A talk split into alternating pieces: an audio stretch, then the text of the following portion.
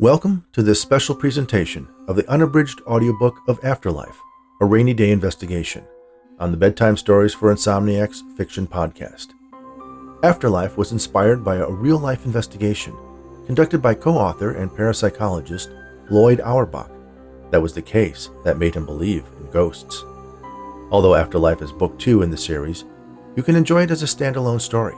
However, you'll likely also want to listen to Near Death the novel that introduces Dr. Jennifer Daye, anthropology professor and parapsychologist, to her skeptical partner, former police detective Nate Raney.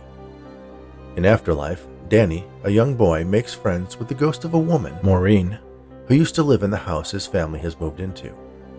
He's the only one who can see and hear her. Maureen died 15 years earlier, trying to make her escape from a botched bank robbery, at which time she hid millions of dollars in cash and valuables. Unfortunately, she can't remember where.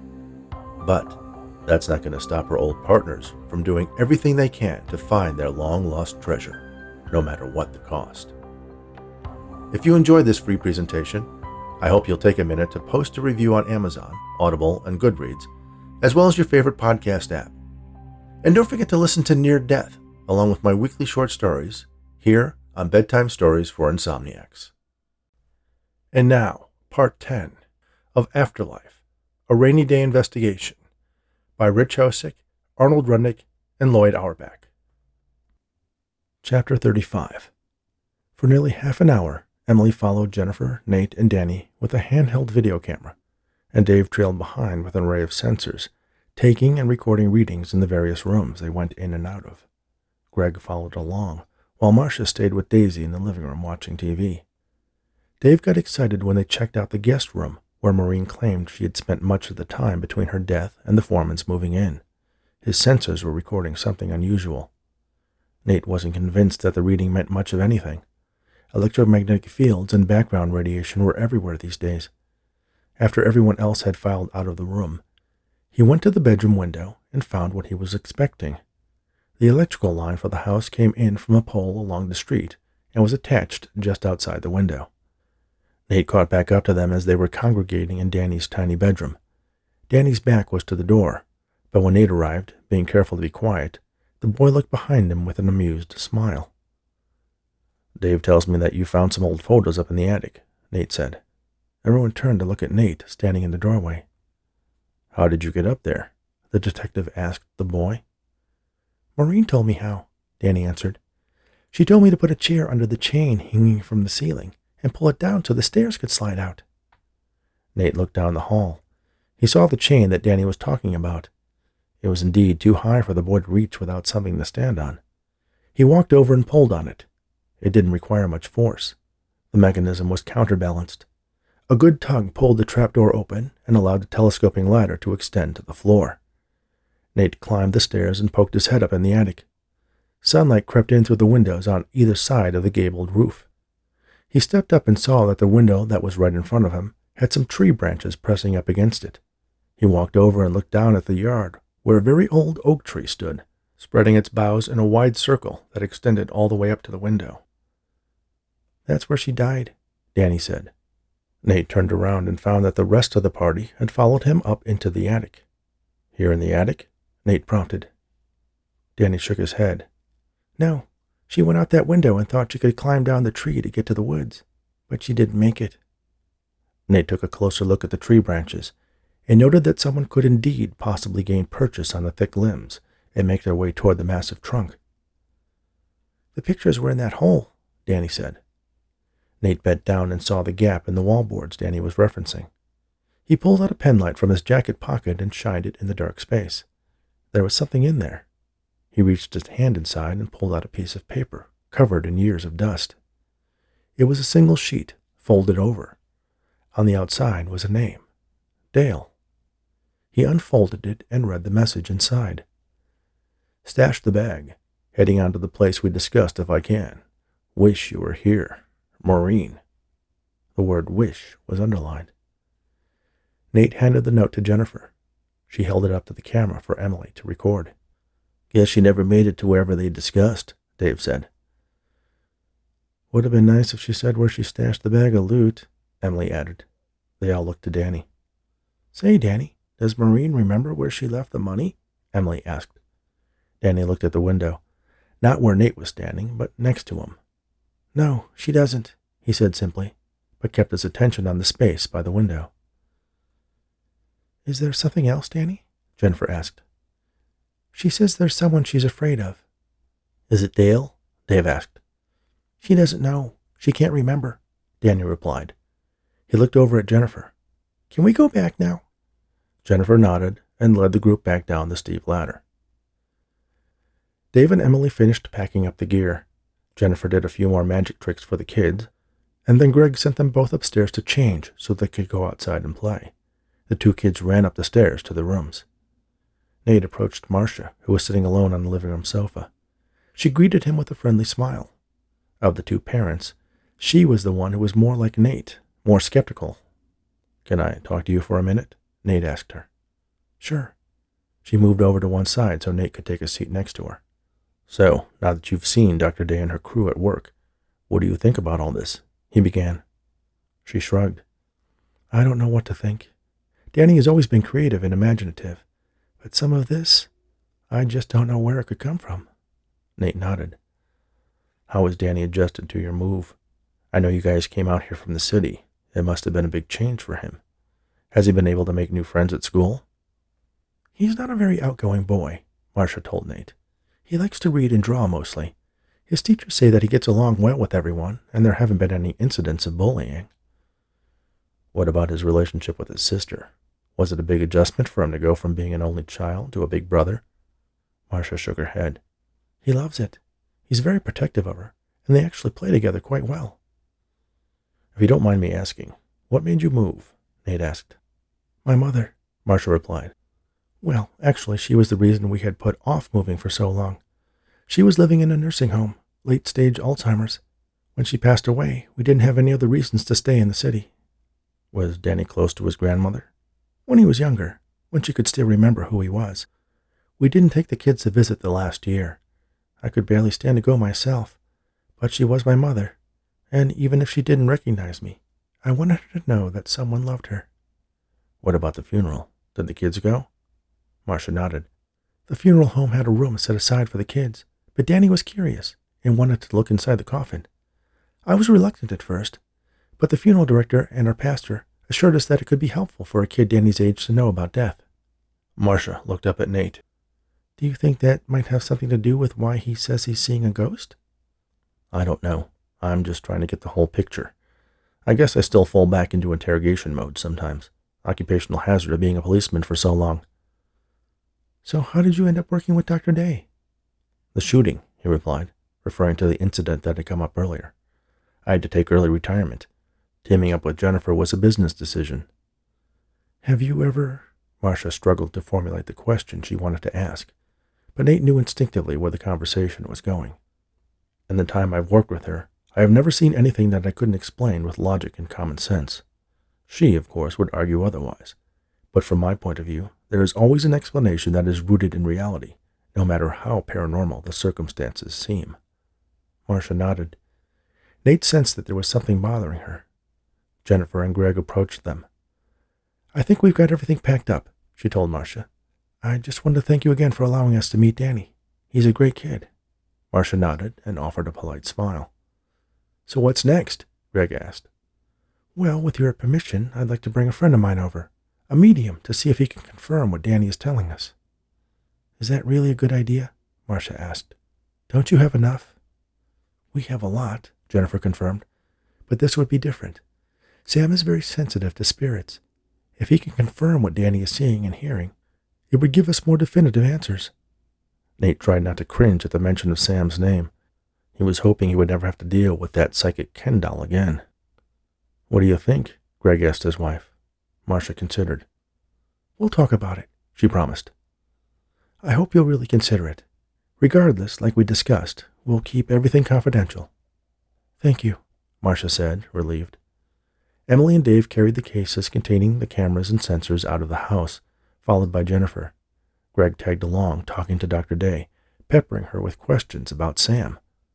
Nate offered a parting smile to Marcia and turned to follow the rest of the team.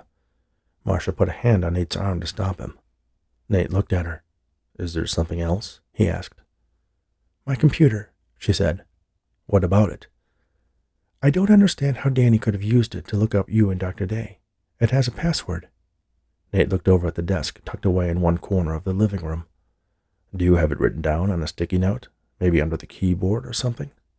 No, I work in IT. I don't keep passwords lying around. It's been bugging me ever since he told us he used it. And I believe he did.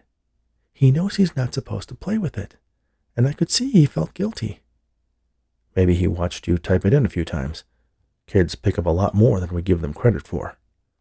Maureen shook her head. I never log on while the kids are at home, only after they go to school, and rarely in the evenings.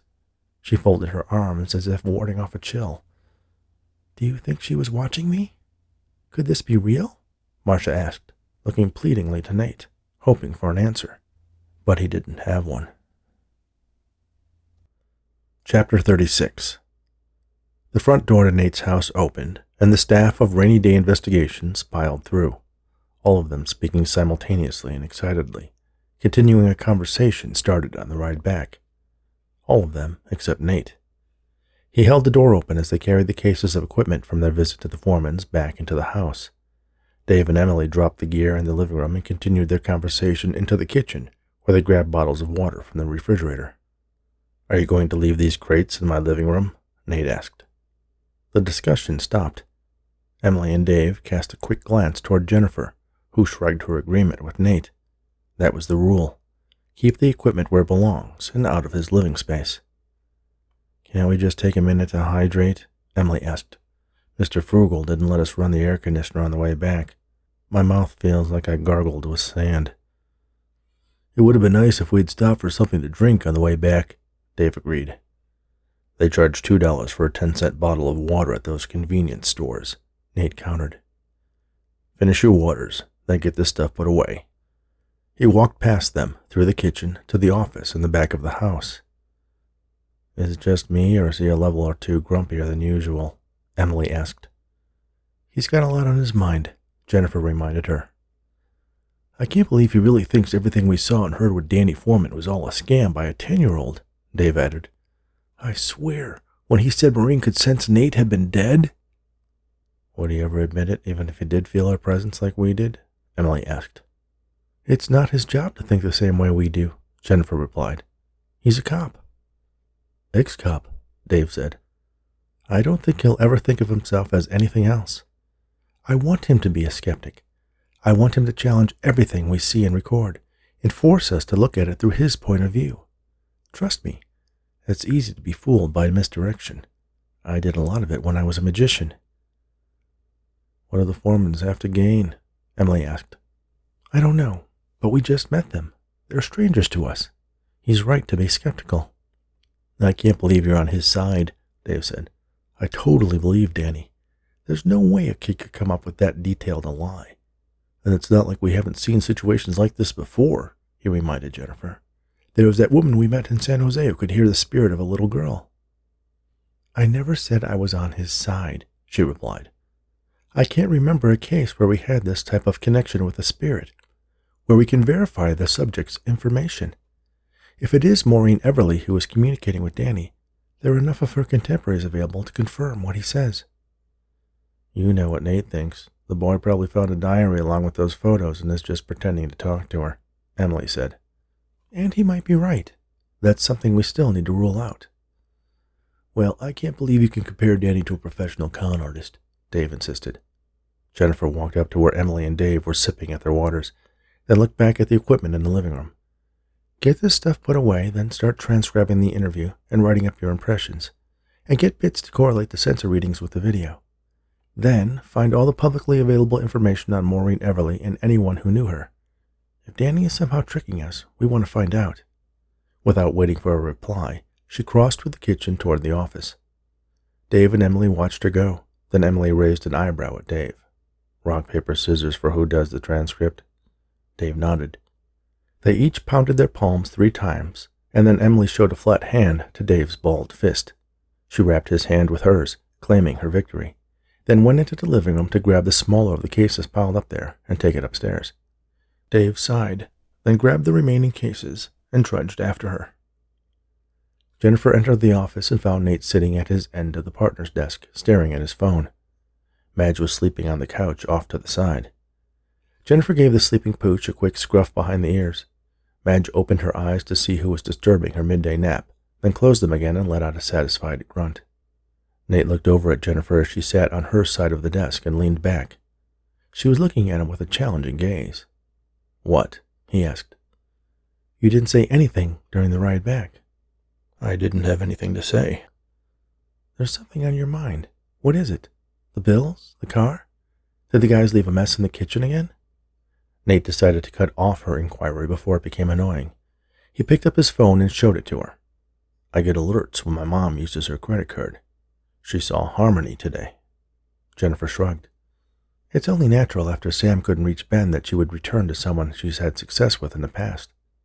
Out of nowhere, Nate rose to his feet, swung his arm, and banged the desk with his fist. The sound shocked Jennifer, but she was more distressed by the look in his eyes. They were filled with pain and on the verge of tears. Nate had used his right arm to express his frustration, and the force of the blow created a wave of agony in his reconstructed shoulder. He wasn't supposed to be picking up anything heavier than a sandwich, let alone smashing his fist into a hardwood desk. A moment later, Dave and Emily appeared in the doorway to the office, expressions of concern on their faces. They looked to Jennifer, who gave them a reassuring nod and silently signaled them to go back to what they were doing. After they left, Nate collapsed into his chair and looked over at Jennifer. I'm sorry, he said. That was totally inappropriate. It's okay, Jennifer told him. I'm injecting myself into your relationship with your mother and I have no right to. No, you have been nothing but understanding, supportive, and generous with your time. I just. Nate trailed off as another wave of pain swept through his shoulder. Jennifer looked at Nate sympathetically. The only thing I want to do is find a way that you and your mother can accept each other. I know, he said. I just miss her. His response surprised Jennifer. I know you two haven't been on speaking terms in the past, but things are better now, aren't they? My parents were high school sweethearts. There was no one else either one of them had ever loved, and I could understand why my mother would want to hang on to that. But Nate closed his eyes. Jennifer walked around to Nate's side of the desk, sat down on the edge, and placed her hand over his. Nate continued. It was like I lost them both. He looked up at Jennifer, wondering what her reaction to his confession would be. She nodded. I get it, she told him. How can I help? Nate shrugged with his good shoulder. Just keep being you, and have a little more patience for an old cop who has a problem expressing his emotions. Jennifer squeezed his hand. I can do that, she said. And I really think Sam can help. Let that play out. See if it doesn't change Eleanor's expectations. He won't charge her anything and won't try to scam her. Nate raised an eyebrow. That's quite a favor. We're old friends, she replied, then quickly changed the subject as she gave Nate's hand a final pat and returned to her chair. So, back to the case. You still think everything we saw today you can credit to a young boy's imagination? Nate let her dodge of his question about Sam go, then nodded and answered hers. Yes, I do. Jennifer shook her head. You did notice how excited Dave and Emily are. I know that wouldn't escape the notice of an accomplished detective like you. Nate cocked his head, silently asking her to make her point. This is the most promising case we've had since they've been working for me. An actual communicative spirit, manifesting visually and orally to probably the most reliable witness I've ever interviewed. Reliable? Nate challenged. Yes, he's a kid. He's innocent. No ulterior motives, no apparent psychoses, no reason to try to deceive us. Kids are impressionable, Nate countered. They're not reliable witnesses. They have a hard time distinguishing fantasy from reality. Where would the fantasy come from? There aren't a lot of kids' shows that feature the spirits of people who died 15 years ago. Kids pick up a lot more than we give them credit for. At that age, they are learning machines. And the father, what about him? He's all in on the paranormal stuff. The mother is on the fence, but the dad really believes that his son is talking to a ghost. Boys idolize their fathers, Nate said. He paused, thinking about his own dad, remembering that larger than life figure who loomed over him, clasping his giant hand over his son's shoulder, that gesture of praise that meant everything to a young boy eager for approval. Nate returned his thoughts to the case. Greg reinforces his son's delusions, gives the boy approval whenever he reports something this dead woman says or does, and shows disappointment when he doesn't. I noticed that too, Jennifer said. But that doesn't explain how he could know so much about her life. Nate started to answer, but Jennifer cut him off. Yes, yes, I know. Maybe she hid a diary in that hole in the attic wall, too. Do you really believe that's likely?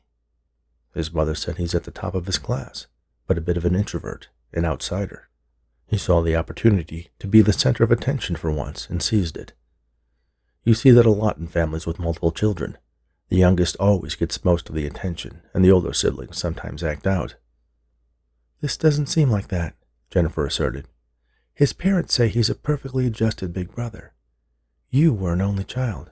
Your point of view on sibling relationships is more academic. Nate nodded, acknowledging her point. I've seen how divisive rivalries in families can be. This isn't a Cain and Abel situation, Jennifer protested. No, I'm not saying that. But you can't know everything going on in a family by spending just a few hours with them. Jennifer sighed. Sometimes I feel like you reach for explanations just to be contrary. There really aren't too many fifth graders who know who Jerry Seinfeld is, let alone that he had a TV show. How do you explain how he could have known what we talked about during the ride there? He overheard some chatter between Dave and Emily. See, Jennifer countered, you always have an alternate explanation and discard the most direct and obvious answer. That a ghost hitched a ride with us like in the Haunted Mansion at Disneyland? Jennifer smiled, imagining Nate sitting in one of the iconic cars from the famous attraction and sliding along the final stretch of the mechanical track that pulled them past mirrors that made it look like there was a ghost sitting next to you. Yes, she said simply. If people can project their consciousness out of their bodies while they're alive, then it just makes sense that if consciousness can survive death, that part of them would have the same abilities. Nate rolled his eyes. I don't know how many unproven assertions you made in that sentence, he said, but it certainly doesn't qualify as a more likely explanation in my book. I can show you some of my case notes on out of body experiences. I've had them myself. Maybe reading about them will stir up your own memories. It had been some time since Jennifer had made a direct reference to her belief that during the time his heart had stopped and he was clinically dead, he had a near death experience. She had tried to connect a couple coincidental incidents in which it appeared that Nate had acquired information to help him track down the shooters. There was a logical explanation of what had happened all those months ago, but she kept on trying to convince him that he somehow left his body, and that the vivid dreams he had experienced under the influence of a cocktail of painkillers and anesthesia he was administered during his hospital stay were more than just inventions of his subconscious mind. So you think we should just write this off as just a kid with an overactive imagination and sibling rivalry?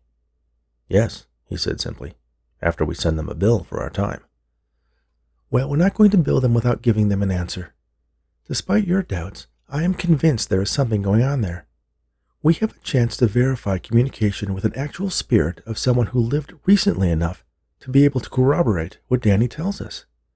We need to find people who knew her, people who can give us questions and answers that can verify that Maureen is who Danny says she is. Things that wouldn't be in a diary, no matter how detailed. Have you considered this may actually be a scam that goes beyond the Foremans? Nate asked. What do you mean? Maybe they're conspiring with these people you think you can find to verify that there is a ghost in that house. If a noted parapsychologist, such as yourself, gives your stamp of approval, then they can cash in. Maybe even get one of those reality shows. Jennifer shook her head. That's not what this family is after. They just want answers, not their 15 minutes. We'll see, Nate said. Emily entered the office, sat down next to Madge, and rubbed her hand up and down the dog's back. Madge moaned with pleasure. Dave sent me down to see if you still have that memory card we swapped out of the camera. I thought I gave it to Dave, she said in a small panic. He says you must have it. Jennifer searched her pockets, then smiled when she found a small plastic square tucked away in one of them. Here you go, she said, handing it to Emily. Thanks, Emily said, taking the memory card. She turned to Nate. So, what if she does remember where it is? Who remembers where what is? Nate asked. Maureen and the money. Seems to me if Danny can get her to remember where she stashed it, it would answer a lot of questions and solve a lot of problems, Emily said, eyeing the stack of bills next to Nate's computer. She got up and walked out of the office. Once she was gone, Jennifer raised an eyebrow at Nate. Don't tell me that wouldn't convince you, she said. Nate started to open his mouth. And don't try to tell me that her last entry in this mythical diary was a confession of where she hid the money, she added. Nate considered, then offered a tepid, Maybe. Jennifer sighed and turned on her computer, deciding to write up her notes rather than engaging Nate any further. Nate got up from his chair and, without another word, walked into the kitchen where Dave was deciding which flavor of Hot Pocket he was in the mood for in front of the open freezer door. They exchanged polite nods, and Nate continued into the hallway and ducked into the downstairs bathroom. He locked the door, then collapsed against it and slid down to the floor, trying not to audibly express the utter agony he was in.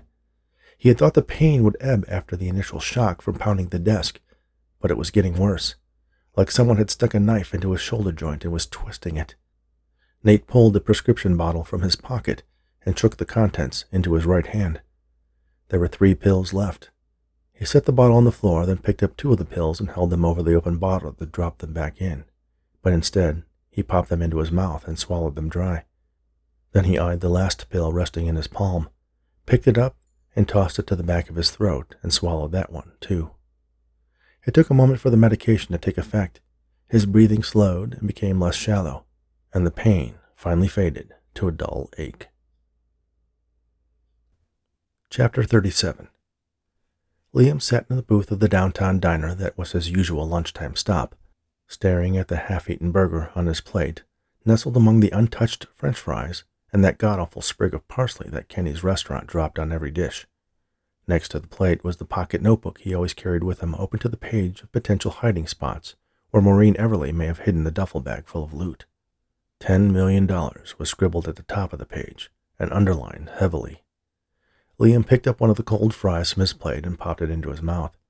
He sighed and stared out at the midday crowd. He saw a man he recognized get out of his car and walk toward the barber shop. It was Marcia Foreman's husband. Liam searched his memory for his name. It was Greg, he recalled. After he had run into Marcia last weekend at the market, he had done a little snooping into the family that lived in the house that Dale and Maureen had once called home. The deputy pulled a few bills from a money clip and tossed them on the table then made his way out of the diner and onto the street. He dodged light traffic to jaywalk across to Gary Rubin's barber shop. It was the type of establishment you would expect to find in a small rural town. There were two barbers manning three chairs, backed by a mirror that ran the length of the shop. Opposite them was a row of seats where a few other men sat, one of them completely bald, so obviously not there for a haircut. There was a conversation going on, a debate on the latest season of Survivor. Afternoon, Liam, one of the barbers said. The others in the room grunted their own greetings. Hey, Geary. There's a bit of a wait if you want to trim. I got a little time to kill, Liam said, running a hand through his hair that didn't really seem like it needed a trim at all.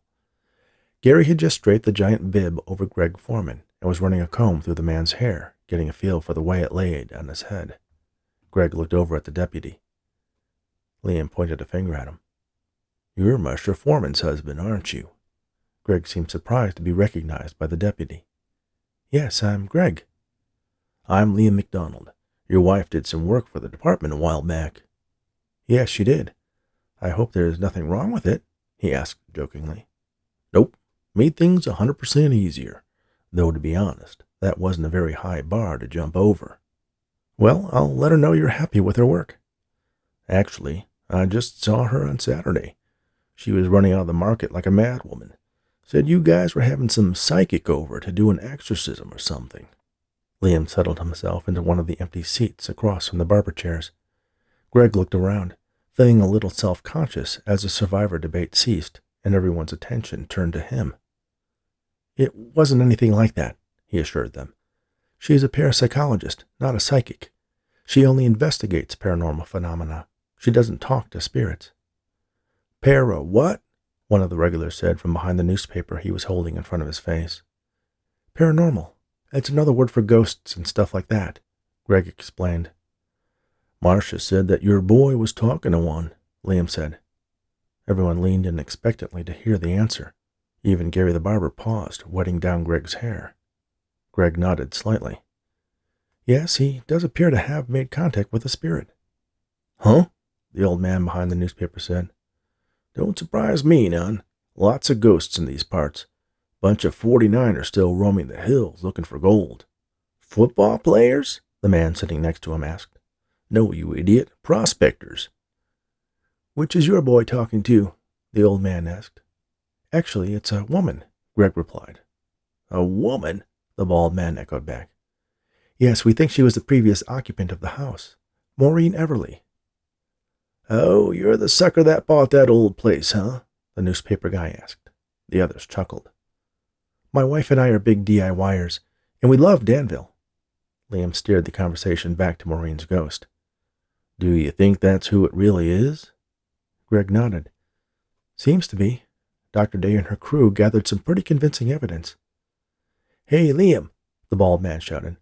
Weren't you out there on the day of the robbery? Seems I remember you talking about it a time or two. Liam felt himself blush. He hadn't wanted to turn the topic back onto himself. Did you know her? Greg asked. The deputy shrugged. I'm sure I ran into her around town before she died. Would you mind if I give your name to Dr. Daye?